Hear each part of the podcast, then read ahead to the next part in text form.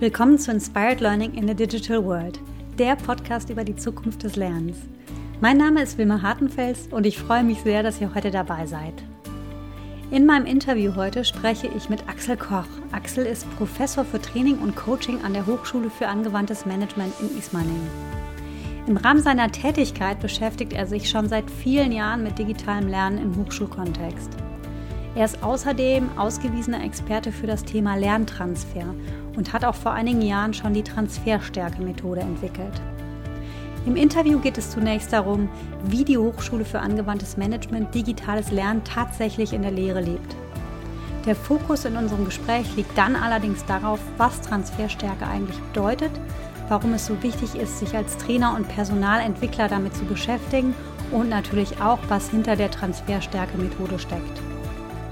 Da ich ein großes Interesse am Thema Technologie und Lernen habe, wie ihr wisst, geht es natürlich auch darum, ob und wie Transfer durch den Einsatz von Technologie gefördert werden kann. Seid also gespannt. Und jetzt viel Spaß beim Zuhören. Ja, hallo Axel. Ich bin wirklich super froh, dass du äh, zu mir ins äh, Podcast-Interview gekommen bist. Wir kennen uns ja jetzt schon seit einiger Zeit. Ich weiß nicht genau, wie lange es her ist. Wahrscheinlich so ein Jahr oder anderthalb Jahre. Ja, sowas in der Art, genau. Genau, genau. Wo wir uns eigentlich über den Bildungsinnovator kennengelernt haben. Ne? Und ähm, ja, ich hatte irgendwie von Anfang an das Gefühl, dass du ein richtig cooler Typ bist. Ja, danke schön. Und wir haben doch auch ganz viele Parkrunden gedreht. Wir mussten noch parken. Das oh ist, ja, oh Gott. Ja. Da sind ja. wir doch durch Dortmund äh, durch die Runden gefahren und haben Parkplatz besucht. Nachts. Das äh, stimmt, das stimmt. Und da war ich sehr dankbar, dass du mich da begleitet hast, weil ich bin echt fast verrückt geworden. und bei der Gelegenheit hatten wir auch viel Zeit zu quatschen. Und ich finde das super interessant, was du im Bereich der Transferforschung machst. Und äh, du bist ja auch Professor äh, an der Hochschule für angewandtes Management und bist da Professor für Training und Coaching. Und damit würde ich gerne mal einsteigen, weil ich fand das so spannend, als ich auch äh, das erste Mal so diesen Titel gelesen hatte, weil ich ähm, kenne ja noch auch äh, Personalwesen, auch von der Uni Köln und, und von vielen anderen Hochschulen und habe noch nie so einen Titel gehört. Ich dachte, was macht denn ein Professor für Training und Coaching? Erstmal. Ja, also das ist ja eine Amtsbezeichnung, das wissen manche gar nicht. Das kriegst du ja dann vom Ministerium verliehen. Und die Hochschule gibt sozusagen einen Korridor vor, wo sie sagen, da brauche ich noch eine Professur. Und eben an der Hochschule für angewandtes Management, wo ich halt lehre, da braucht es diese Professur Training und Coaching, weil wir eben zukünftige Personalentwickler, Trainer und Coaches auch ausbilden. Also sowohl im Bachelor Wirtschaftspsychologie als auch im Master Wirtschaftspsychologie. Und jetzt hatte ich Glück, diese Stelle war frei, ich habe sie gekriegt und seitdem äh, steht das auf meinem Türschild. Echt klasse. Was hat denn dann so ein, äh, also gibt es da für einen eigenen Abschluss dann auch, so diplomierter Trainer und äh, Coach oder ist das dann ähm, integriert im, im BWL oder in der Psychologie? Also grundsätzlich, dieser Studiengang Wirtschaftspsychologie ist ja ein Studiengang, der auf der einen Seite so, sag mal, 50 Prozent Betriebswirtschaft hat, mhm. also Wirtschaft, und auf der anderen Seite eben Psychologie oder gerade auch anwendungsorientierte Psychologie, wenn man ja an der Hochschule für angewandtes Management auch ist. Und äh, das Thema, was man dann eben vermittelt, geht im Bereich Markt- und Werbepsychologie. Das sind dann eher Menschen, die so Werbung und Verkauf sich interessieren oder Organisationspsychologie haben wir oder eben äh, Personalpsychologie oder mhm. eben auch so Coaching und Beratung. Und in die Richtung geht das. Und diese, diese Amtsbezeichnung, Professor für Training und Coaching, die kriegst du verliehen und wenn ich da aufhöre, ist der auch wieder weg. Okay, okay. Ja, klingt aber spannend. Hätte ich gern schon früher, früher entdeckt. Ja, cool. Sehr, sehr cool.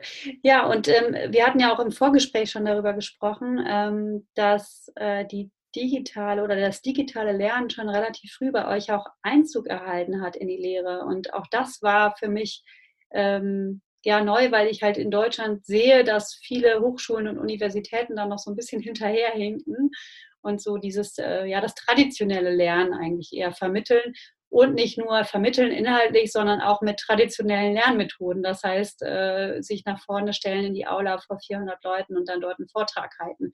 Wie sieht denn das bei euch aus? Ich glaube, ihr seid da ein bisschen Vorreiter für das Thema auch. Also unser Gründer, der Herr Werner, der hat eben vor 15 Jahren schon diese Idee einer semi-virtuellen Hochschule gehabt. Und semi-virtuell heißt halt bei uns, dass wir Blockwochen haben, so alle sechs Wochen äh, gibt es dann eben eine Präsenzwoche. Und äh, das war insofern sehr fortschrittlich, weil es eben den Studierenden ermöglicht hat, auf der einen Seite Menschen zu treffen, was auch unseren Studenten wichtig ist. Also nicht nur alleine vom Bildschirm dahin zu siechen, sondern eben auch mal Menschen zu treffen und auf der anderen Seite eben die Chance zu haben, schon über Werkstudententätigkeiten, Praktika in die Betriebe reinzugehen und zu merken, was draußen eigentlich los ist und Kontakte zu knüpfen.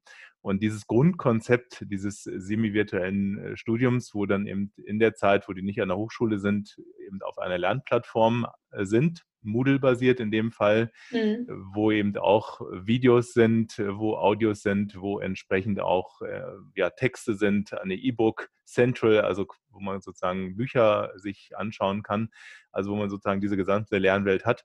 Das Konzept hat er im Grundsatz schon vor Augen gehabt und da sind wir derzeit eben voraus gewesen, wenn man so will. Wow, Klingt wirklich cool. Nicht schlecht.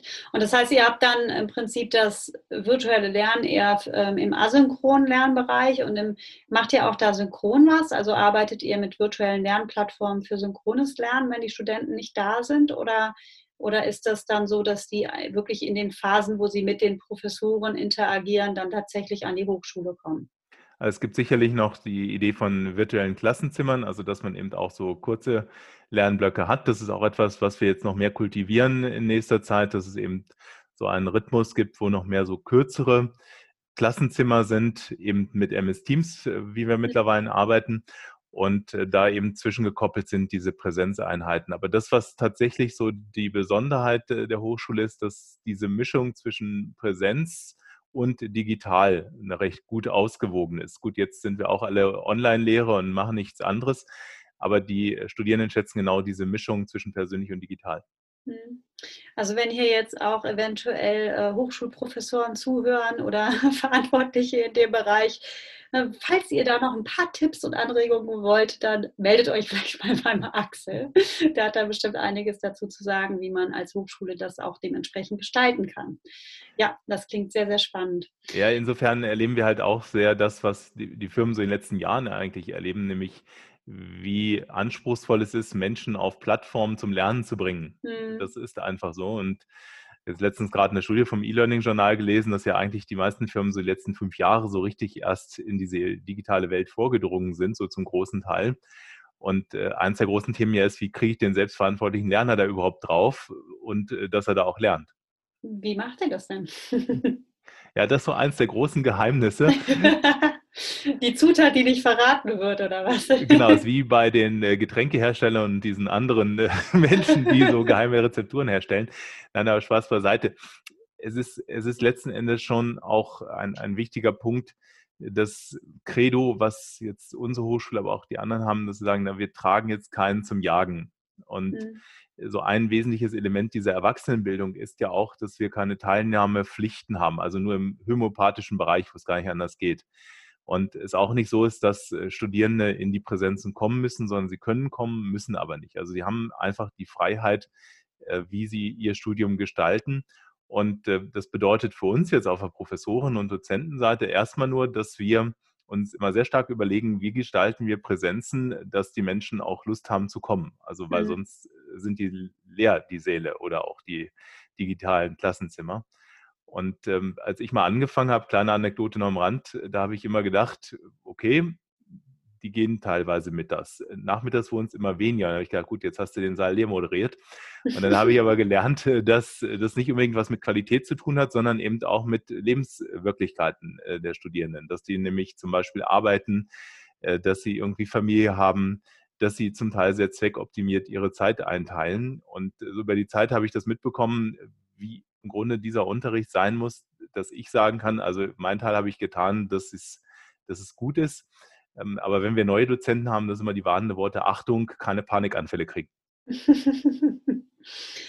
Ja, ich denke, da muss auch jeder seine, ähm, irgendwie seinen eigenen Stil finden. Ne? Und ich frage mich da, wenn, wenn, du das so erzählst, äh, was für einen Unterschied siehst du da zwischen den Sessions, die du, die du physisch machst und denen, die du virtuell machst? Dass du da brauchtest was anderes, um die Leute bei der Stange zu halten? Oder sagst du, nee, das ist ähnlich, da muss ich einfach mit viel Energie, viel Abwechslung reingehen, mit interessanten Themen, das ist eigentlich ähnlich? Ja, wir haben die Besonderheit, dass wir alles aufzeichnen mhm. und ähm, der Student nicht zwingend mit einer Kamera sichtbar ist und wir auch nicht diese Order haben, dass da jeder sich irgendwie zuschalten muss, weil manche haben vielleicht auch gar keine Kamera daheim. Das heißt, ich sitze in der Regel so vor schwarzen Kacheln oh. und für mich wie ein Radiomoderator. Und äh, was ich tatsächlich jetzt auch in den letzten äh, äh, halben Jahr sehr stark gelernt habe, ist, wie kann ich diese Online-Präsenzen eben so gestalten, dass sie hochinteraktiv sind, dass sie sehr abwechslungsreich sind, dass sie eben nicht die zehnte Breakout-Session machen, weil da hat auch keiner Lust. Das ist wie mit zehnter Gruppenarbeit. Dann ist halt, kriegen die Leute einen Wirkkrampf. Aber faktisch ist es dann so, wenn, wenn du halt mit Umfragen arbeitest, mit eben Breakout-Session, mit äh, interaktiven Übungen, mit also einem guten Mix mit guten Praxisbeispielen, dann ist letzten Endes immer so die Rückmeldung, dass die Leute sagen, Mensch, das war interessant, das war abwechslungsreich und sie bleiben in der Regel bis zum Schluss, was immer auch ein wichtiges Kriterium ist, wo man sagt, okay, die haben anscheinend das gekriegt, was sie brauchen. Ja, und schlussendlich ist immer wichtig, alles, was man tut, ist prüfungsrelevant. Hm. Ja gut, da habt ihr natürlich einen Vorteil im Vergleich zu Unternehmen, ne? außer die Compliance-Kollegen. Aber ja, ja, klar. Na, ist aber nicht entscheidend. Also es gibt auch welche, ja. die, die dann nicht bei den Präsenzen sind, weil die wirklich verschiedene Lebenswirklichkeiten haben.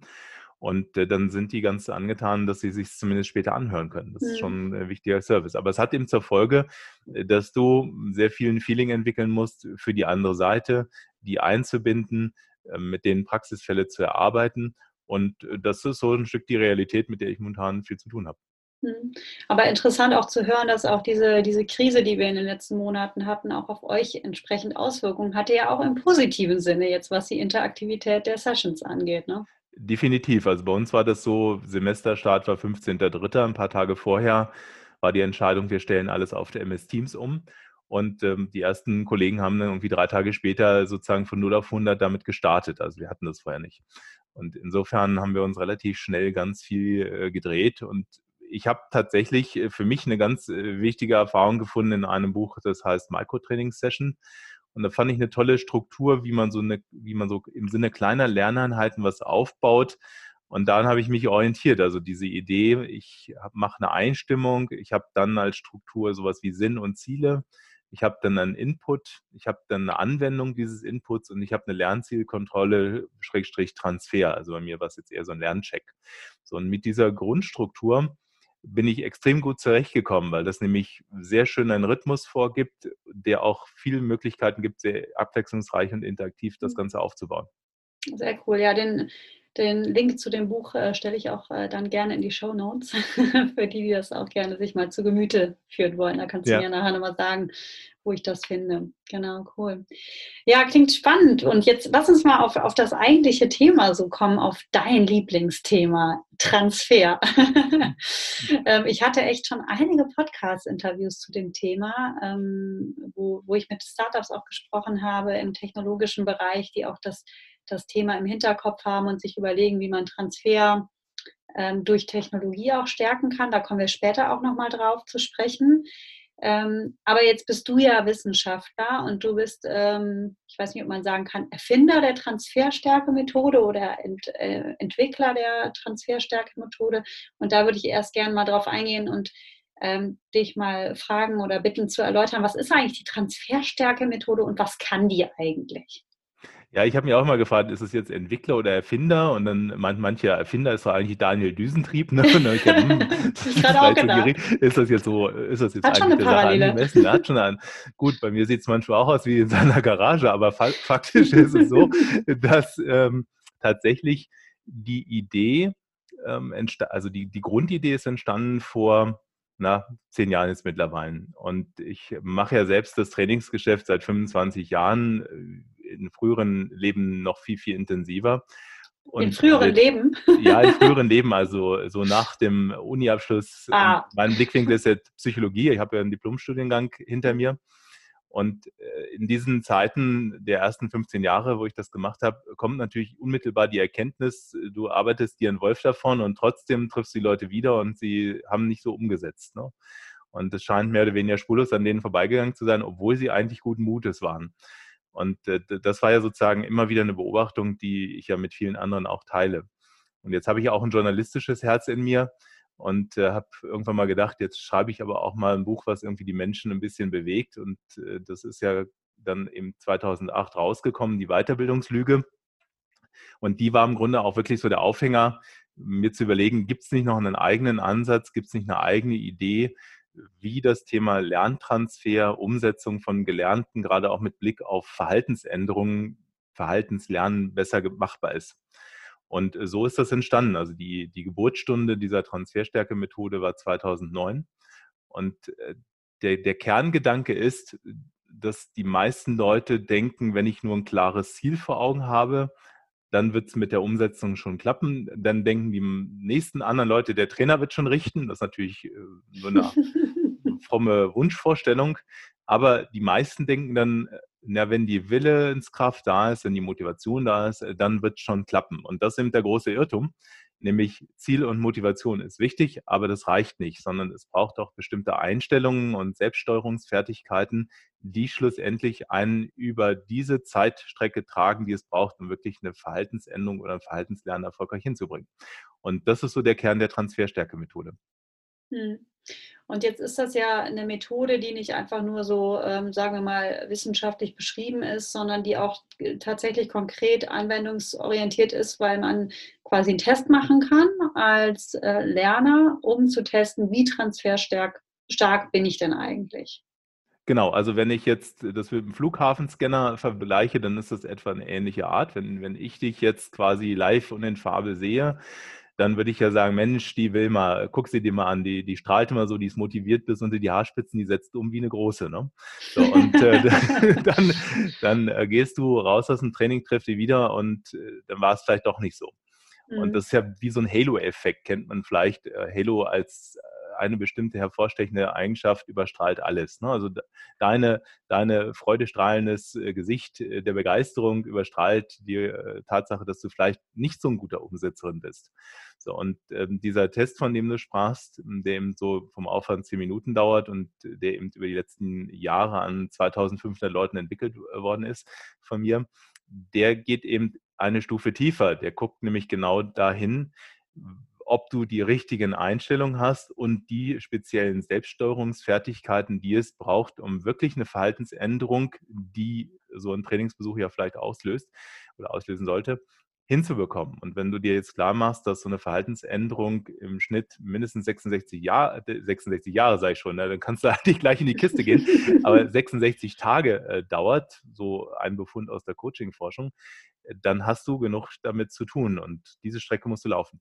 Mhm. Ja, und dann ist die Idee im Prinzip, dass du dich als Lerner quasi schon vor, ähm, ja, vor dem Lernen, also ob das jetzt ein Training ist oder was auch immer es dann ist, testest und dann entsprechend äh, mit einer gewissen, äh, mit einer gewissen, mit einem gewissen Bewusstsein ins Training gehen kannst und auch konkrete Tipps bekommst über den Report, den du bekommst oder vom, von dem Coach, der dir die Auswertung gibt, was du dann machen kannst um mhm. halt sowohl im Training als auch nach dem Training zu gewährleisten, dass du die Dinge auch umsetzt. Ne? Genau, also es, es ist eben wirklich diese Idee, ich mache ein Fenster auf, was die Leute heute noch nicht gesehen haben.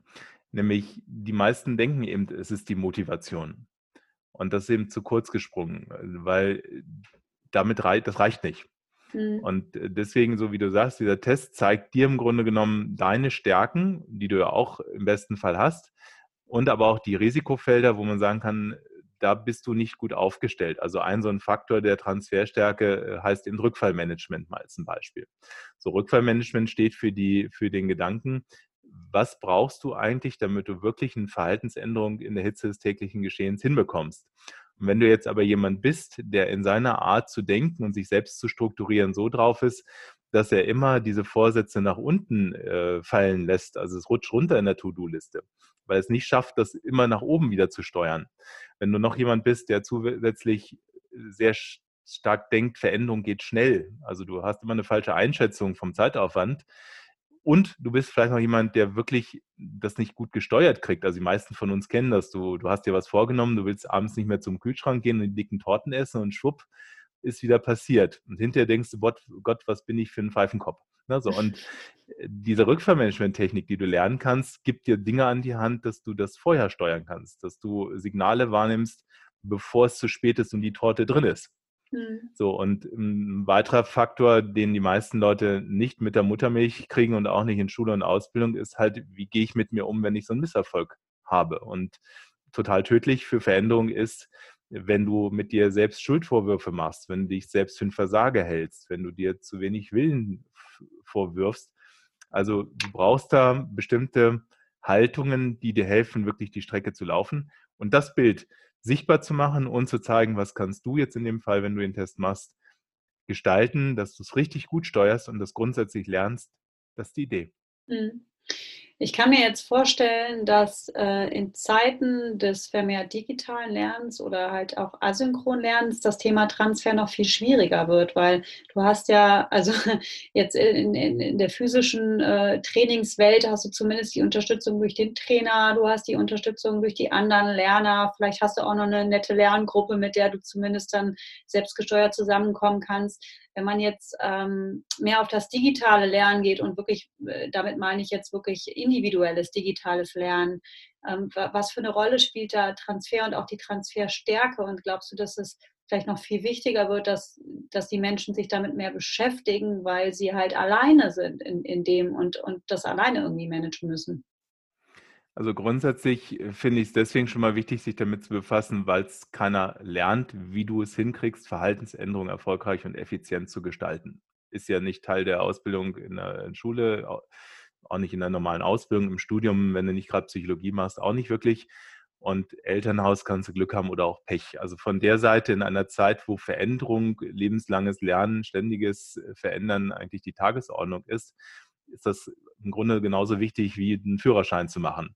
Bloß wir sind da nicht darauf vorbereitet. Insofern ist schon mein Ansatz zu sagen, Mensch, ich möchte gern, dass äh, jeder da bemächtigt ist und befähigt ist, diese Dinge zu lernen, weil dann hast du ein leichteres Leben und musst nicht ständig in den Tisch beißen, weil es wieder nicht geklappt hat. so, und ähm, was ja missachtet wird, und du sprachst von Technologien, die meisten Technologien, die helfen, so Gewohnheiten zu verändern oder auch Lerntransfer zu vermitteln, ähm, die es da jetzt gibt, sind in der Regel als Erinnerungssysteme aufgebaut.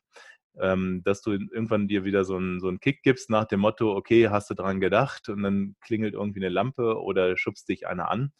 Das ist grundsätzlich nicht schlecht. Die Erfahrung zeigt aber auch, die meisten kicken es wieder weg, weil es gerade ungelegen kommt. Mhm.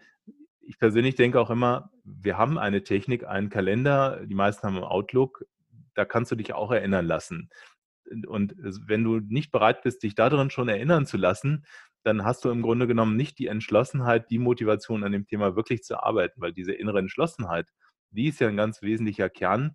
Und diese Entschlossenheit muss so stark sein, als wenn du aus dem zehnten Stock den Müll zu Fuß runterträgst. Mhm. So, und ähm, deswegen ist Transfer und Transferstärke ein, eine, eine wesentliche Grundkomponente für Veränderungserfolg, die heute ausgeblendet wird. Und dafür bin ich quasi angetreten zu sagen, Achtung, ihr blendet da was aus und den blinden Fleck möchte ich sichtbar machen, gerade wenn es um Verhaltensänderungen geht. Ähm, es geht hier nicht so sehr um Wissenslernen im Sinne von äh, ja, Wissen aneignen, sondern wirklich Verhaltenslernen. Ja. Ja, zunächst mal ja, es wird immer noch stark ausgeblendet und äh, man fragt sich so ein bisschen, wieso, weil der Grund, warum man Training macht, ist eigentlich, weil man sein Verhalten, also weil es um Verhaltensveränderung geht.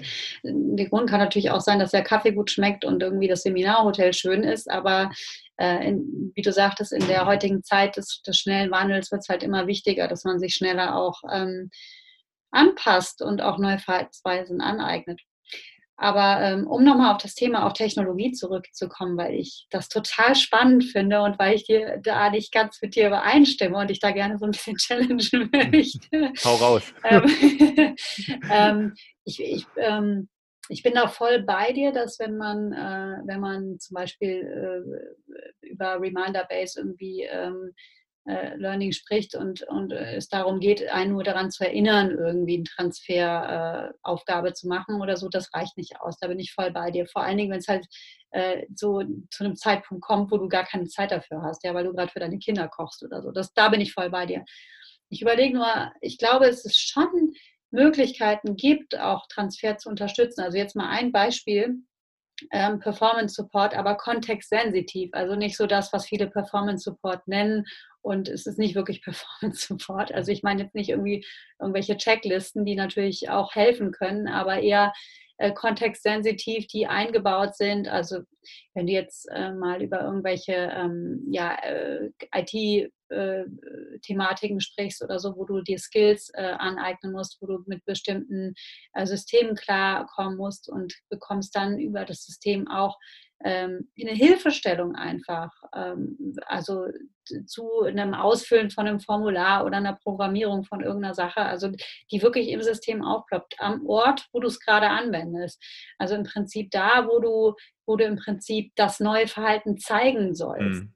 Ähm, das kann ja schon einen sehr positiven Einfluss auch auf die Transferleistung haben. Ja, also das ist wahrscheinlich auch falsch, ähm, das so mit dem Thema Transfer zu verbinden, weil der, im, im, Original kommt der Lerntransfer eigentlich aus der Idee, es gibt einen Seminarraum oder irgendeinen Ort, wo Menschen was lernen, dann gehen die raus aus, dieser, aus diesem Domizil und gehen raus und müssen das irgendwo hintragen mhm. und da umsetzen. Und da hast du völlig recht. Da ist natürlich durch die ganze technische Entwicklung und Performance Support schon genau diese Idee. Ich kriege dann den äh, Gedanken oder die Technik oder diese, diesen Wissensbaustein oder was auch immer geliefert, wenn ich es genau brauche. Dann muss ich eigentlich nur lesen können und äh, in dem Moment kognitiv das verarbeiten und dann läuft's. Ne? Also insofern bin ich bei dir. Äh, da, wo es dann bei mir quasi aufhört mit diesem Gedanken, ist diese Vorstellung, ich gebe Leuten einfach ein paar Lernvideos, wo sie vielleicht Verkaufstechnik und ähnliches lernen weil dann ja im nächsten Schritt noch durch das Sehen dieses Verkaufsvideos und Fragetechnik mal als Beispiel noch nicht die Leistung drin ist. Ich habe mich reflektiert, wo ich gut oder schlecht bin. Mhm. Ich habe noch nicht mein Muster vielleicht total erkannt und ich habe noch lange nicht mein Muster verändert. Und an der Stelle äh, wäre für mich eben äh, Transferstärke oder Lerntransfer äh, der wesentliche Teil zu sagen, wie kriege ich denn eine Verhaltensänderung, die ich vom Geiste verstanden habe, auch wirklich mittel- und langfristig auf die Straße. Ja, ja, was ich, also absolut. Und ich finde, da ist auch eine interessante Diskussion, sich überhaupt mal darüber zu unterhalten, was bedeutet Lernen eigentlich. Und ich glaube, Training wird häufig auch mit Lernen äh, schon gleichgesetzt, obwohl das Training an sich ja nicht, das, nicht wirklich das Lernen ist. Das ist quasi der Auftakt zum Lernen. Und das Lernen geschieht eigentlich dann, aus meiner Sicht, gerade beim Transfer, ne, wo man dann im Prinzip in die Anwendung geht und, ähm, und dann im Prinzip in der Anwendung und im Alltag äh, äh, die, die, das neue Skill anwendet und auch erlernt. Ne?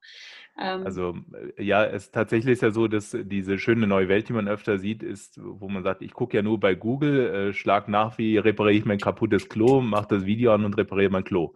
Mhm. So, das ist auch eine Art von Performance Support. Wenn das Video gut ist, habe ich mein Klo repariert und muss nichts transferieren, sondern habe es gemacht.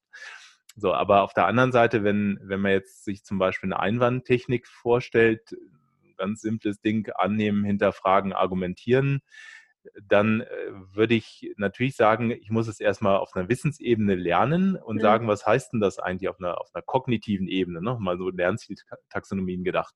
So, und dann wissen wir beide, dass Wissen nicht tun und können ist. Ja. Und, und an dem Punkt fängt es dann an, interessant zu werden, nämlich aus dem aus dieser Technik etwas zu machen, was ich situativ richtig anwende und was ich in mein eigenes Repertoire so integriere, als hätte ich nie anders gearbeitet. Das ist eben das, was eine, eine Leistung braucht, die kann ein Erinnerungssystem nicht dir abnehmen, sondern musst du dich im Kopf für steuern. Und diese Steuerungsleistung, da dein Muster zu verändern, das ist zum Beispiel Teil dieses Rückfallmanagements. Mhm wenn du gerade sagst, so, die Veränderung muss auch im Kopf und über Reflexion stattfinden, da bin ich voll bei dir. Und da hatte ich ein total interessantes Interview jetzt letzte Woche mit eVote, mit Rebecca von eVote. Ähm, ich weiß nicht, hast du von denen schon mal was gehört? Das ist auch ein kleines Startup.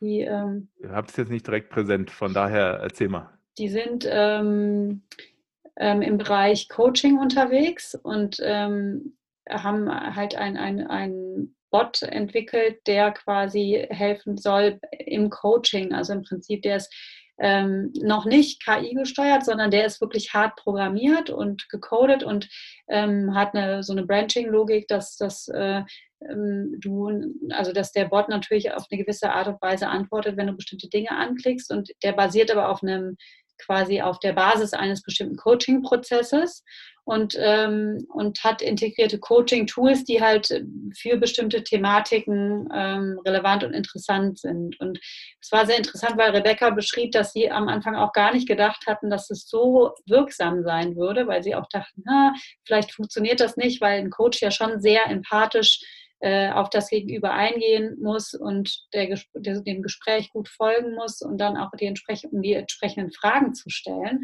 Ja. Und ähm, sie waren aber sehr, sehr erstaunt, wie gut es dann doch funktionierte. Ähm, äh, basiert aber darauf, dass der Coach dann am Anfang sagen muss, welches Thema er quasi bearbeiten will. Also ist es jetzt ein Thema ähm, es geht gerade um Konflikt oder es geht gerade darum, äh, keine Ahnung, meine Berufung zu finden oder, ne, also worum geht es gerade? Also das muss der Coach, diese Leistung muss er schon erbringen. Das, ja. Und das ist ja im Coaching häufig, sagen wir mal, im richtigen Coaching eigentlich so der Knackpunkt, den Coach erstmal dahin zu bringen, ne, was, was will er eigentlich gerade? Also was ist gerade ja, das Problem? Ja, das stimmt. Also wenn er schon die Klarheit hat, dann ist er schon fast geheilt. Ne? Ja, ja, ja, genau. Das sagen viele Coaches auf jeden Fall, genau. Aber ich fand es trotzdem sehr interessant, weil ich glaube, äh, das ist jetzt klar, das ist äh, jetzt für den Bereich Coaching, aber es könnte schon auch eine interessante Transferbegleitung sein oder nicht. Also wenn quasi ja. so ein, ein Begleiter äh, dich so ein bisschen an die Hand nimmt und dich auch immer wieder in die Reflexion bringt. Also was äh, die Technik wahrscheinlich in Zukunft sogar noch besser kann, ist, dass der dir gute Fragen stellt zur Reflexion, was so ein Transfercoach gibt es ja auch schon als genau. Idee. Und genau. sagt, ich, der, der spricht halt mit dir und sagt, wie, was hast du gemacht, wie gut hat es geklappt? Also diese Fragen kannst du sicherlich jemandem beibringen.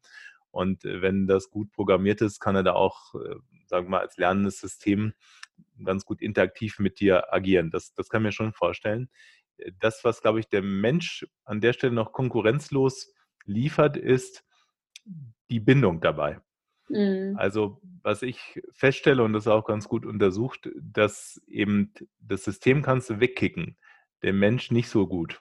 Also ich habe dann mit ihm einen Termin gemacht und dann habe ich ein Transfer-Coaching oder ein, jetzt in meinem äh, speziellen Fall ein Transferstärke-Coaching. So, und der weiß, ich rufe an oder ich treffe mich mit dem online. Wenn er den in der Westentasche hat und als Chatbot, dann klopft er an und sagt, hallo, da bin ich.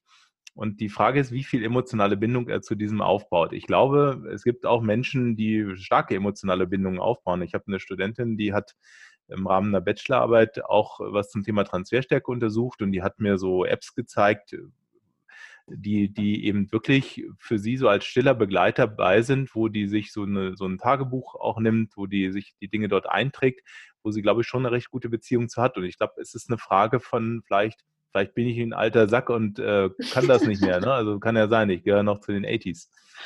Nee, ich glaube, das ist eher eine Präferenz. Also,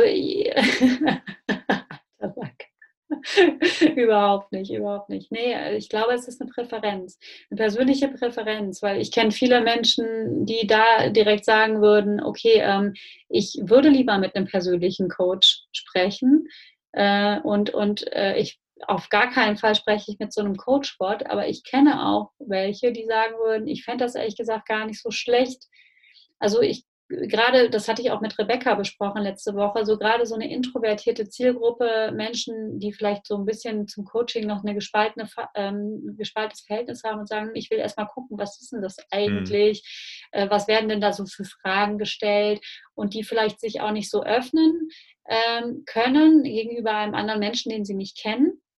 Ähm, für die könnte das vielleicht ein Einstieg sein, ohne ja. zu sagen, dass das immer dann die finale Lösung ist. Also auch da ähm, äh, ist es natürlich so, dass das ein Einstieg ins Coaching ist, vielleicht oberflächlich Themen reflektieren kann, aber wenn das dann irgendwo an einen Knackpunkt kommt, dann braucht es natürlich zumindest noch eine, definitiv eine menschliche Person, die dann mit. Nein, das, das, das, Niederschwellige ist schon einmal ein ganz wichtiger Punkt und man, es gibt ja auch ganz viel Digitalisierung im klinischen Bereich. Mhm. Und ähm, schon Ewigkeiten bestimmte Plattformen äh, für, für Depressionsunterstützung, Behandlung, sage ich jetzt mal. Und äh, was auch ganz spannend war, es kennst du vielleicht die, die Serie 37 Grad im ZDF und da hatten die zum Beispiel auch über ja. das Thema Suizide gesprochen und dann haben sie eben eine Beratungsstelle vorgestellt, die mit Menschen in Kontakt gehen, nur per Mail. Und die haben dann eben einen Fall dargestellt von, von einer jungen Frau, die eben glaube, alle Teile, die am Körper sind, sich einmal aufgeschlitzt schon hatte. Und äh, die hat im Grunde genommen über Jahre, drei Jahre haben sie erzählt, wirklich nichts anderes getan, als irgendwie immer wieder den Mailkontakt und über diesen Mailkontakt, über dieses Coaching haben die letzten Endes äh, ihr die Stabilität gegeben, dass sie halt sich nicht von der Brücke geschwungen hat. Und auf der anderen Seite saßen aber Leute, die es hinter sich haben, also die mhm. sozusagen aus diesem Prozess des Ich bringe mich um schon herausgegangen sind. Das heißt, die hatten natürlich ein gutes Feeling für, für, für die, äh, die da geschrieben mhm. haben. Und ich glaube, da muss man schon sehr zielgruppenspezifisch schauen, welcher Kanal für welches Thema und welche Themen hier gut geeignet sind. Absolut, absolut. Und ich meine, die Sache, dass es dann quasi Coaching oder, oder die Unterstützung auch mehr Menschen einfach zugänglich macht, ist ja an sich auch per se schon mal ein gutes Ansinnen, sagen wir mal so, weil letzten Endes können sich das, das darf man ja nicht vergessen, auch viele Menschen einfach nicht leisten, sich von einem privaten Coach auch begleiten zu lassen. Ne? Ja, ich glaube sogar im, im, Umgang äh, bei Flüchtlingen gibt es auch Karim oder so, ich habe es wieder vergessen, aber gibt es auf jeden Fall auch eine App, die sozusagen hier so äh, ich glaube, Flüchtlinge unterstützt hat, wenn, wenn die quasi erstmal ja keinen Ansprechpartner haben. Also mhm. da gibt es, glaube ich, schon viel. Und dieser Coach für die Westentasche, den sich jeder leisten kann und der immer verfügbar ist und auch bei peinlichen Themen nicht rot, rot wird, ich glaube, das ist schon auch eine, eine Idee, wie weit die geht, weiß ich nicht, aber ich glaube, es ist auf jeden Fall ein Pfad, der auch äh, Nutzen stiftet. Also wenn du Interesse daran hast, kann ich dich sehr gerne mit Rebecca connecten und ihr könnt mal gucken, ob ihr da irgendwie so ein gemeinsames Experiment macht im Bereich Transfer. Vielleicht wäre es ja spannend für euch. Ja, oder wie Verhaltensänderung richtig geht und Total. wie man das machen kann. Also immer gerne. Total, mache ich sehr, sehr gerne. Perfekt. Ähm, ich glaube, äh, wir kommen mal so langsam zu den Abschlussfragen, auch wenn ich wie mit jedem Interviewpartner irgendwie auch mit dir natürlich noch die, die ganze Nacht hier weitersprechen könnte. Unsere Gespräche enden ja auch meistens in sehr langen, sehr langen Diskussionen. Ich habe immer noch so ein paar ähm, Abschlussfragen, die ich stelle und die würde ich auch gerne dir stellen. Und zwar ähm, die erste Frage ist, wenn du jetzt mal ähm, zehn Jahre in die Zukunft guckst, du kannst auch fünf Jahre gucken, weil ich habe schon gemerkt, irgendwie als ich den Podcast vor anderthalb Jahren gestartet habe, da schien zehn Jahre noch ein ganz, ganz guter Horizont zu sein. Mittlerweile sagen mir die Podcast-Gäste schon, was, zehn Jahre, das ist viel zu weit in der Zukunft, lass uns mal auf die fünf Jahre gucken. Ja. Ähm, auf jeden Fall fünf Jahre oder zehn Jahre in die Zukunft. Wie sieht dann Lernen aus aus deiner Sicht? Wie hat sich Lernen verändert?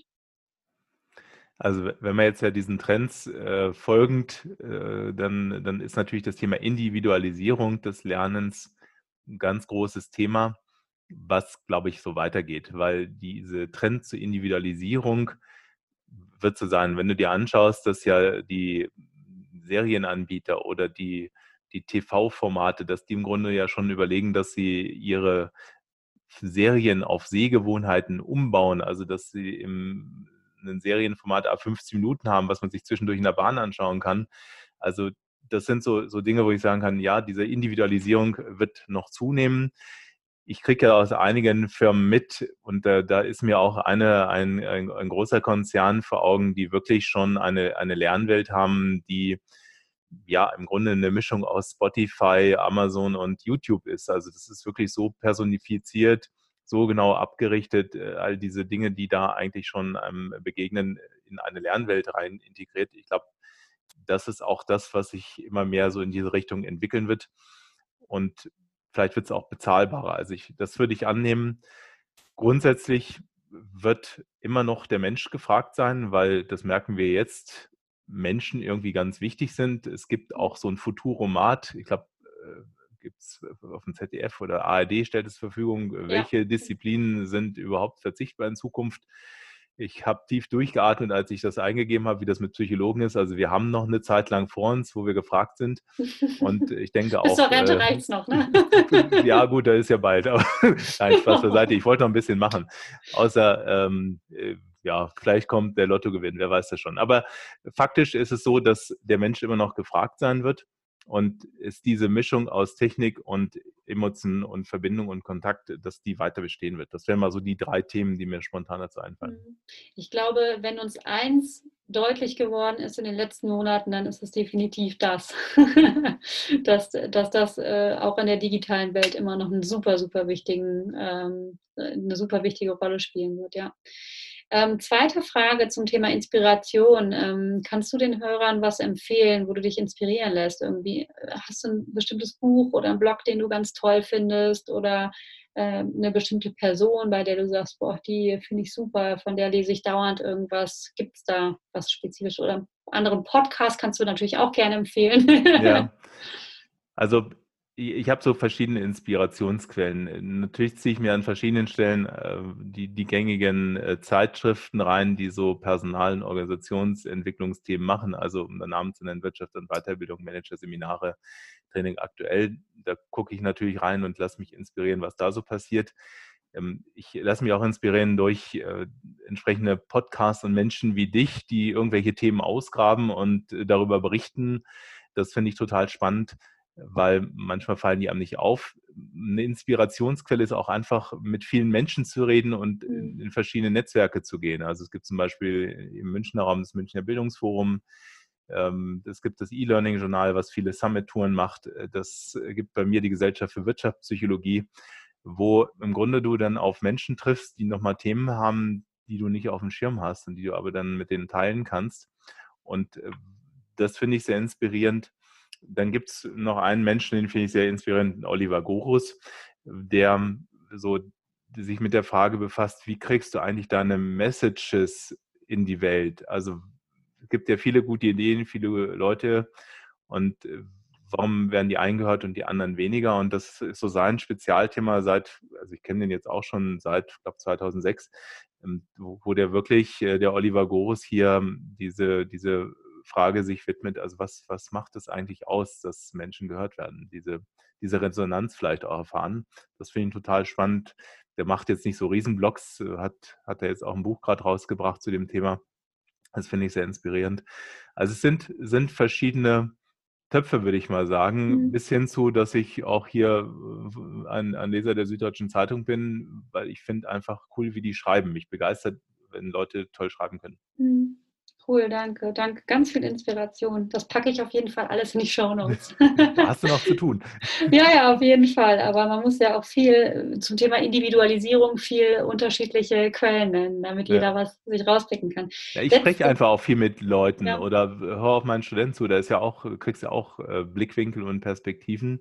Und äh, das, glaube ich, ist schon eben dieses, ich bin grundsätzlich neugieriger Typ und äh, mhm. kann mich für vieles begeistern. Ich muss mich eher von mir selbst schützen, als äh, dass ich nicht Inspiration fände.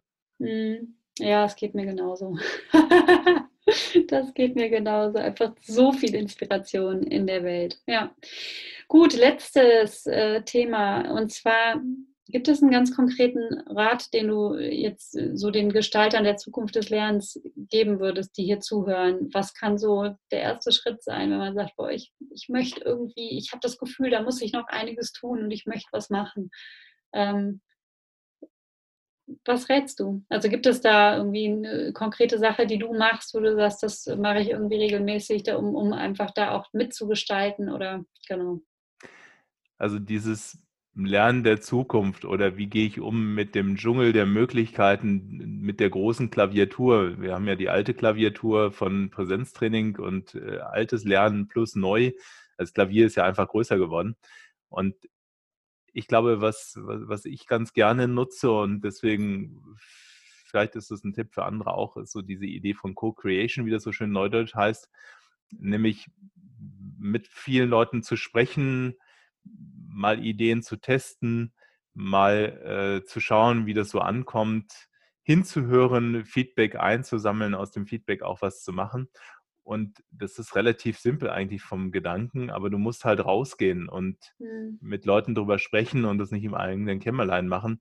Und ich kann jetzt so sagen, auch für meine Transferstärke-Methode, all das, was sich da die letzten zehn Jahre entwickelt hat, ich hatte eine Menge Co-Creation-Leute, eine Menge Leute, die mitgedacht haben, eine Menge Leute, die mich inspiriert haben meine, meine Arbeit war eher aus den vielen Ideen, den, den roten Faden rauszufischen, wo ich sage, da ist so der Trend, auf der Linie bleibe ich stehen und das andere lasse ich liegen. Aber äh, es gibt genug Menschen, die Lust haben mitzuwirken, mit ihre Ideen zu bringen und dann wird das Ergebnis besser. Hm. Super, vielen Dank. Ich finde, das ist ein wunderbares Schlusswort.